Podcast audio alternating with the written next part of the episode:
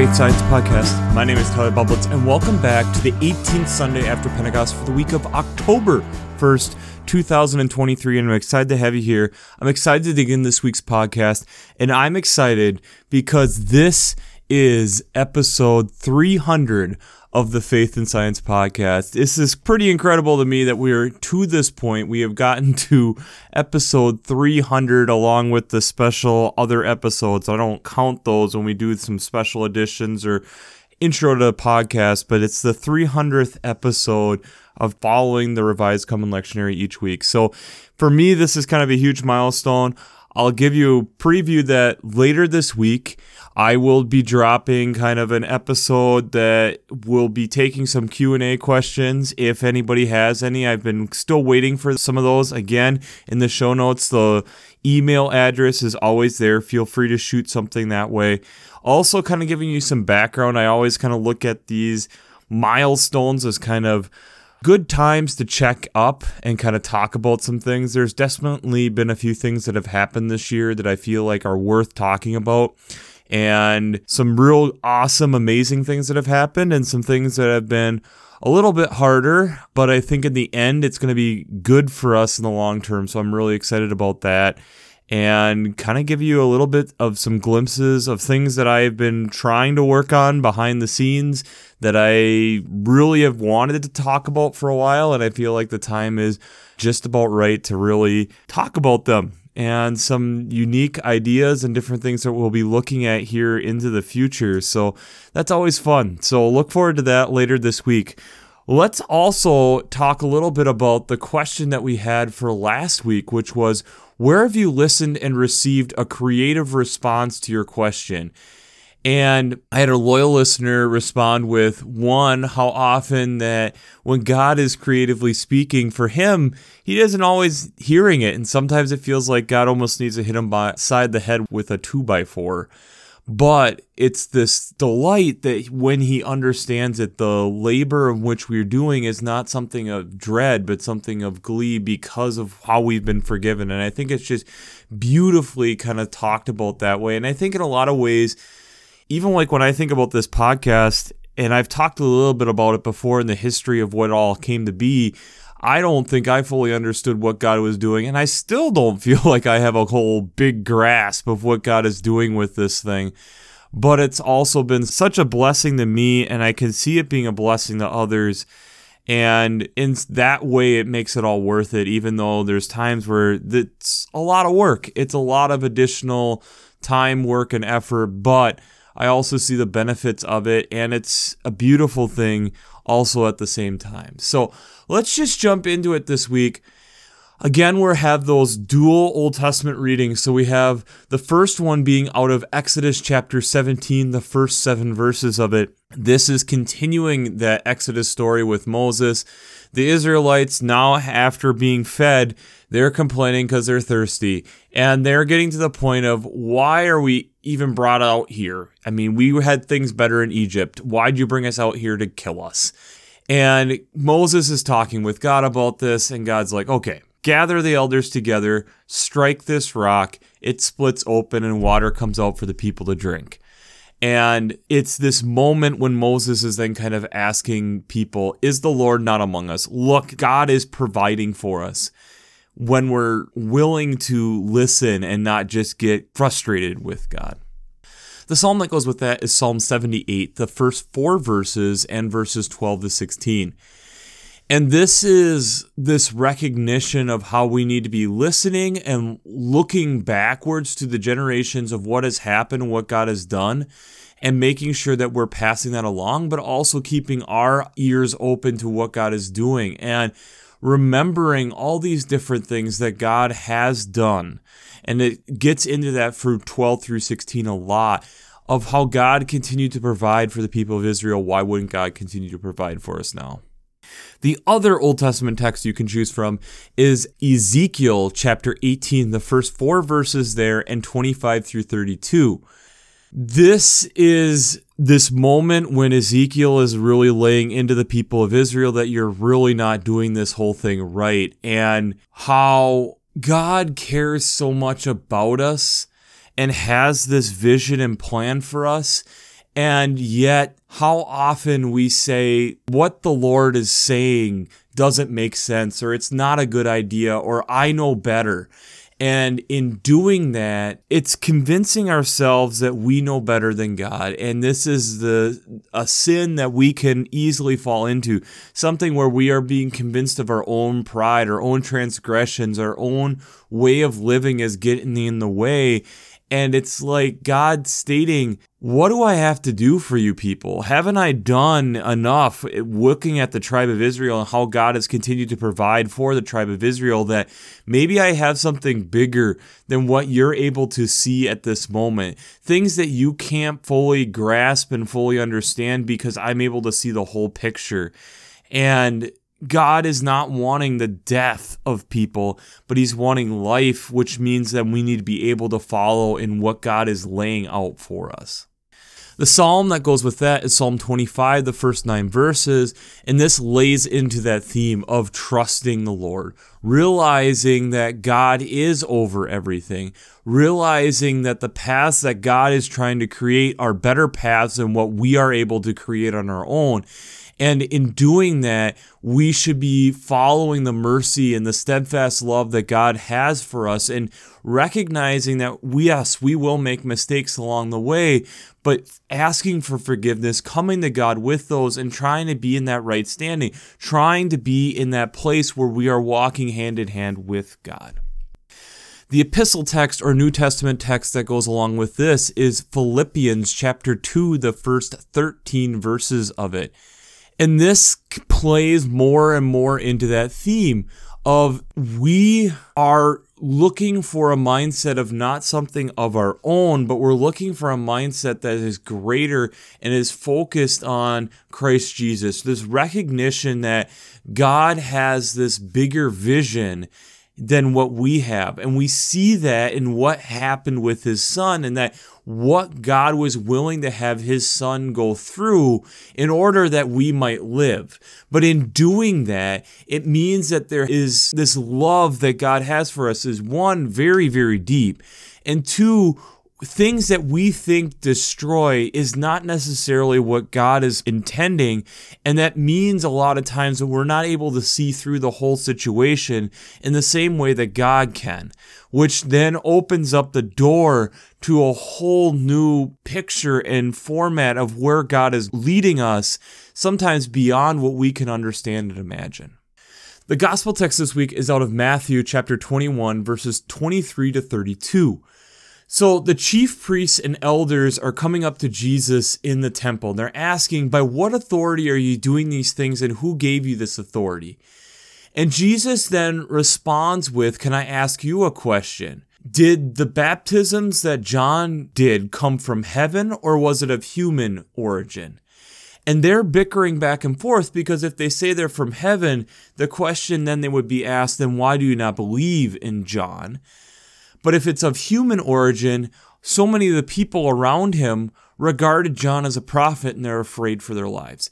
They say they do not know. And then Jesus responds with, Neither then will I tell you by what authority am I doing these things, essentially stating that we aren't understanding. Jesus then goes into this parable of there's a man with a vineyard and has two sons. He goes to the one son and asks if he can work the vineyard. He says no, but later on changes his mind. The other son says, Yes, I will go, but decides not to. And he then is comparing that and recognizing that how often we can put up our own barriers within the faith where we're saying, Yes, we're doing this, but yet we're so skeptical. But yet, on the other side, the people who don't necessarily understand it, but when they understand it, they go and they do the work. And so there's this nice juxtaposition that we're in here that Jesus is putting the long term Christian and the short term Christian at times, even here on trial. And this questioning of are we continuing to do the work that is being called upon us? Or are we just questioning absolutely everything? So, before we jump into how faith and science come together this week, we have to do our shameless plugs. Four. Working Preacher, if you haven't checked out Working Preacher, I'd highly recommend it between the Sermon Brainwaves podcast, their commentaries, their discussions. Since I'm not an ordained minister, I use them on a weekly basis to help give me some direction for this podcast, along with it just being a great resource. So if you haven't checked out workingpreacher.org, I'd highly recommend it. I'd also highly recommend checking out the revised Common Lectionary coming from Vanderbilt's Divinity Library. Not only do they lay out the text beautifully week to week, but they also have art, the liturgical colors, hymns, prayers. There's a lot of great resources over there. So if you haven't checked out the revised Common Lectionary coming from Vanderbilt's Divinity Library, I'd highly recommend that also. I'd also highly recommend checking out the Green Blades Preaching Roundtable and the Green Blades Rising publications. Both of these give a wide variety of different ecological echoes, implications, and urgencies to be able to look at and think about these texts. If you are listening to a podcast weekly talking about how faith and science work together and being able to bring that into a preaching context, you're really going to enjoy this as it more looks at it from an ecological standpoint. I will be writing for them later this year. I'm really excited about it, and I hope you're looking forward to that too. So, sign up for that in the show notes down below. Our understanding and God's understanding of things is often not the same. And trust me, I think even within, as I'm hitting this milestone for myself, there has been a lot of things with this podcast that I have anticipated at different points going faster, and then there's been other things that have gone much faster than I anticipated also. There are moments where it's super exciting to be doing this weekly, and there's certain moments where it's not as exciting doing this weekly based off of various different factors of life in general. It's amazing within our lifetime and how we perceive life in this physical form we have a curiosity to understand things and especially like understanding people and trying to understand how all this stuff works and trying to get glimpses of the quote unquote stars and what their lives look like compared to mine. And yet they would say, I just sometimes wish I had just a normal life where I didn't have everyone coming up and talking to me all the time. All these different facets and assets that are all being rolled together we all run on this idea of there's basic fundamental principles within life and over time we slowly understand more and more. It might shift things and change things. And in doing that it shifts how we understand things and it, we grow. For instance the way that i look at my faith now compared to even 10 to 15 years ago is much different and so i think there's this aspect of growth that we all need to be going through and constantly changing. And that's the beautiful thing that science brings to us is it's forcing us to grow. It forces us to challenge what we know and forces us to grow. And sometimes that can lead to a little chaos. So I stumbled across this last week. There's been a couple things with this, and it's kind of been a bigger rabbit hole than I initially thought. I started looking into what some are calling the crisis in the cosmology. And this idea that there, to this point, has been basically two different models that we've been utilizing and understanding over the last 150 years for us to be able to understand one, how big the universe is, and two, how old is our universe. Now, again, we'll be talking about this from scientific perspective. So the first is using supernovas calibrated by Cepheids, variable stars. So these are stars that are in certain areas out in space that they have figured out that they pulse. They essentially are brighter and then they go through a dimming stage and then they're brighter and then they go through a dimmer stage.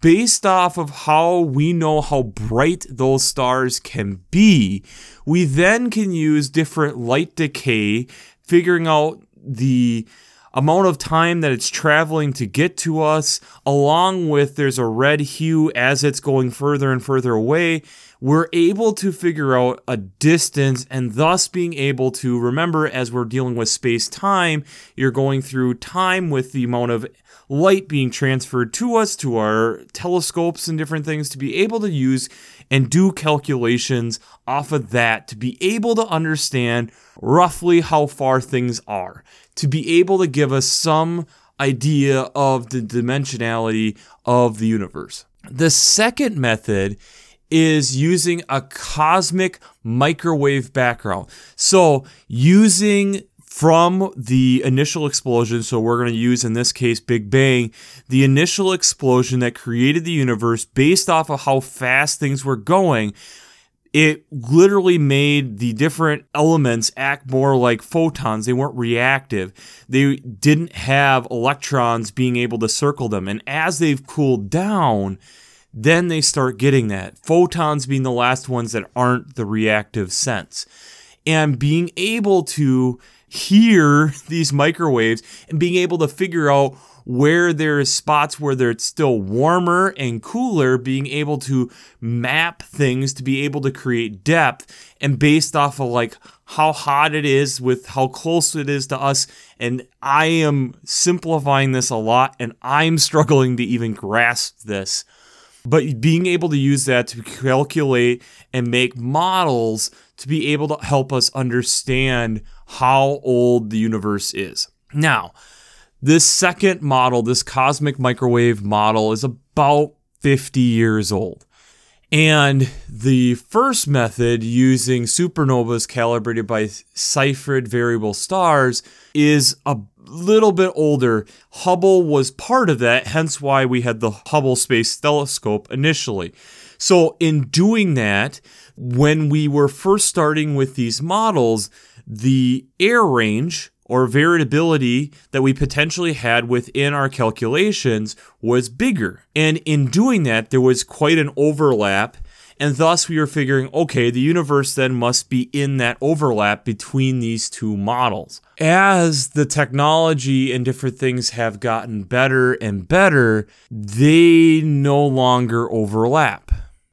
So, this is where the crisis started. And one of the things with us sending out the James Webb Space Telescope was the idea was maybe this can then help us understand which of the models is working better to be able to help understand the universe in and of itself. Well, the initial and early results here, and I have an astrophysicist that I found here on YouTube has been kind of explaining the story, and I'll attach some of her videos down below.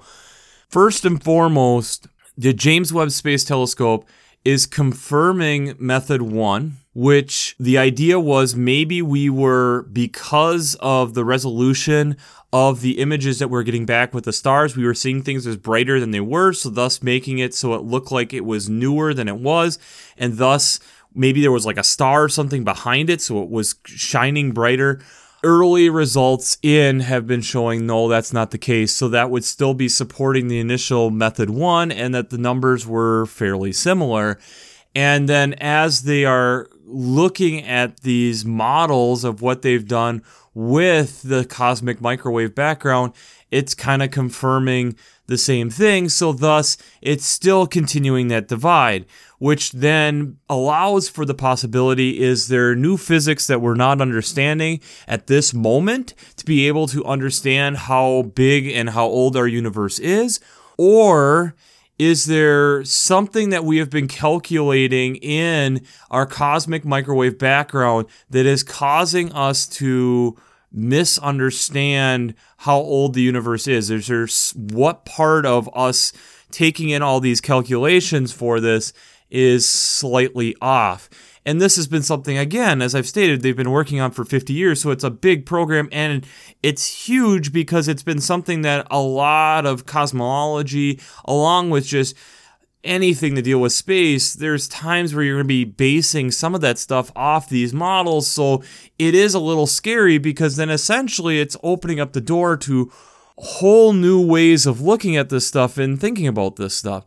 And you may have even seen recently, there has even been one paper that's discussing is our calculations way off, and he is calculating that our universe is twice as old as what they have been initially stating with a little over 13 billion years old. This is both an exciting time, but a frustrating time at the same time. It's exciting because, yes, we're expanding our ideas and trying to expand our ideology and trying to think about things creatively to potentially how is this all working while sifting through data and making sure everything is still making sense.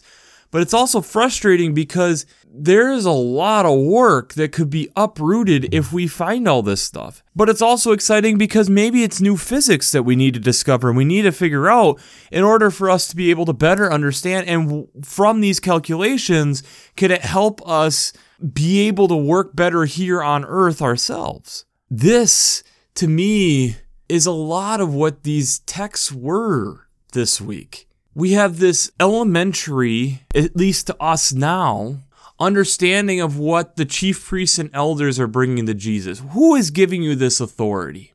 And then Jesus responds with this fairly easy question from us being on this side of the cross Was the baptism of John come from heaven or was it of human origin? And yet, the people at the time were so invested in what they knew, were so invested in their standing, were so invested that they had a hard time believing. And that's where the beauty of science is yeah, you have to support all this stuff, but there's still times where you have to bring healthy skepticism. And that's where it's beautiful because, yeah, it means you need to have more and more people doing things to verify to make sure you're not just finding an outlier. But it's also can be hard because sometimes it means looking at data that isn't necessarily the greatest or trying to rethink things that you have known for so long. What we see here is the chief priests and elders struggling with the idea that God is changing things and the world is different than what it used to be. And the way that God works is different than how they had understood it in their mind to be.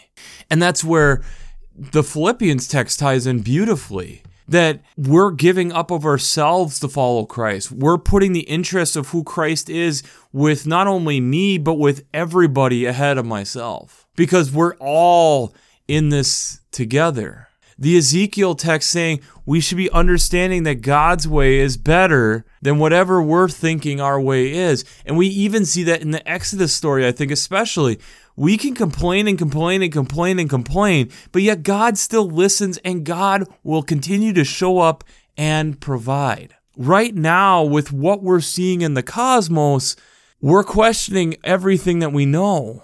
And it's frustrating and it's hard. And as you'll see, Dr. Becky has been talking about this stuff for quite literally years because they're still trying to figure this out.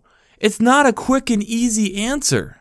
And even if you get a paper supporting it, you need multiple papers supporting this. And then you add in, okay, well, maybe the James Webb Space Telescope will provide more insight to help us and it doesn't. And it means that we might need to revise our thought prices and we have to look at things harder and we need to tweak things and we need to think about things more, be more and more critical and potentially open up our minds to the idea of being creative and seeing if there's other ways that potentially that weren't factors that we haven't taken into consideration before. Is that not what our faith should look like? Where we should be asking questions not to try to stump Jesus, but try to understand more.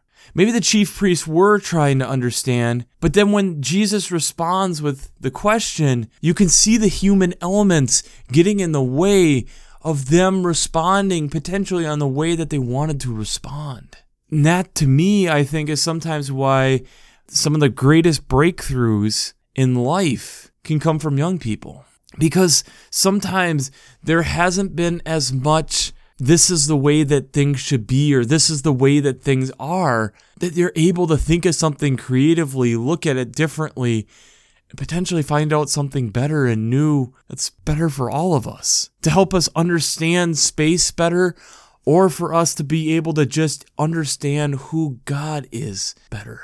Yeah, I can understand the Israelites wandering around and yeah, they've gotten quail and manna but they're thirsty, and the water was flowing in Egypt, and it was much easier. Why would I do this? Or the Israelites, when Ezekiel's writing to them, has been challenged and beaten up by all these different surrounding countries, and God isn't helping us. Why should we be following? And yet, Ezekiel is saying, no, you're missing the point. There's a bigger picture than what you can maybe see just in your lifetime or just at this moment. Paul reminding us it's about something greater than ourselves. And that's the beautiful thing with what we're seeing with this crisis within cosmology is it's bigger than one person, it's bigger than all of us. It's going to take a lot of time and a lot of work and yes, there's exciting parts to it and yes, there's frustrating parts to it. But are we going to come in with the right attitude to be able to potentially get glimpses of what our universe is like and how old really is it? What does it actually mean? And how it can maybe help us understand more of what is happening beyond this one little planet that we're on. So, the question I have for you this week is where do you need to put aside your preconceptions to allow God in? Where do you need to put aside your preconceptions to allow God in? I think in a lot of things within our world, there's a lot of preconceptions that we need to work on, recognize, think about. We need to be able to see beyond people being on certain sides or seeing this is the way that things have always been, so this is the way it's always going to be. Because we know that's not how God works, and we know that's not how the world works. And when we act that way, we get stuck. So I'm excited for cosmology personally. I know I'm not working with it directly, and I bet in certain ways it's infuriating right now when you're not able to pinpoint things down, and now numbers are literally going all over the board. But I'm excited about the possibility to continue to be able to see a field working creatively, thinking creatively, to be able to see then what potentially comes from that, to be able to see potentially and help us to, as a greater humankind, have a better understanding of what our universe is really like. And heck, maybe we'll learn some new physics along the way. And that'd be pretty exciting too. I think there's a lot of places that this could be applied.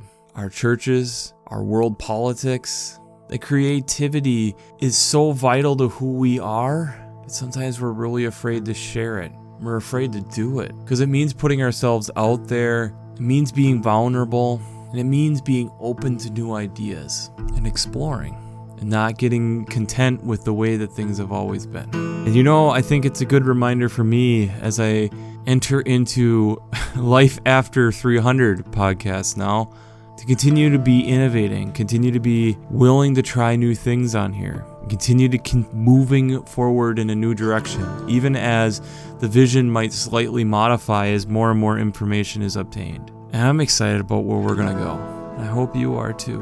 But I think as a world and as a community, I'm most excited about when we're allowing ourselves to be creative and allows us to be open to exploring and being open to new ideas. And when we're open to new ideas, we often learn new things. So, we'll wrap this up as we always do. I pray God blesses you through your faith and amazes you through science.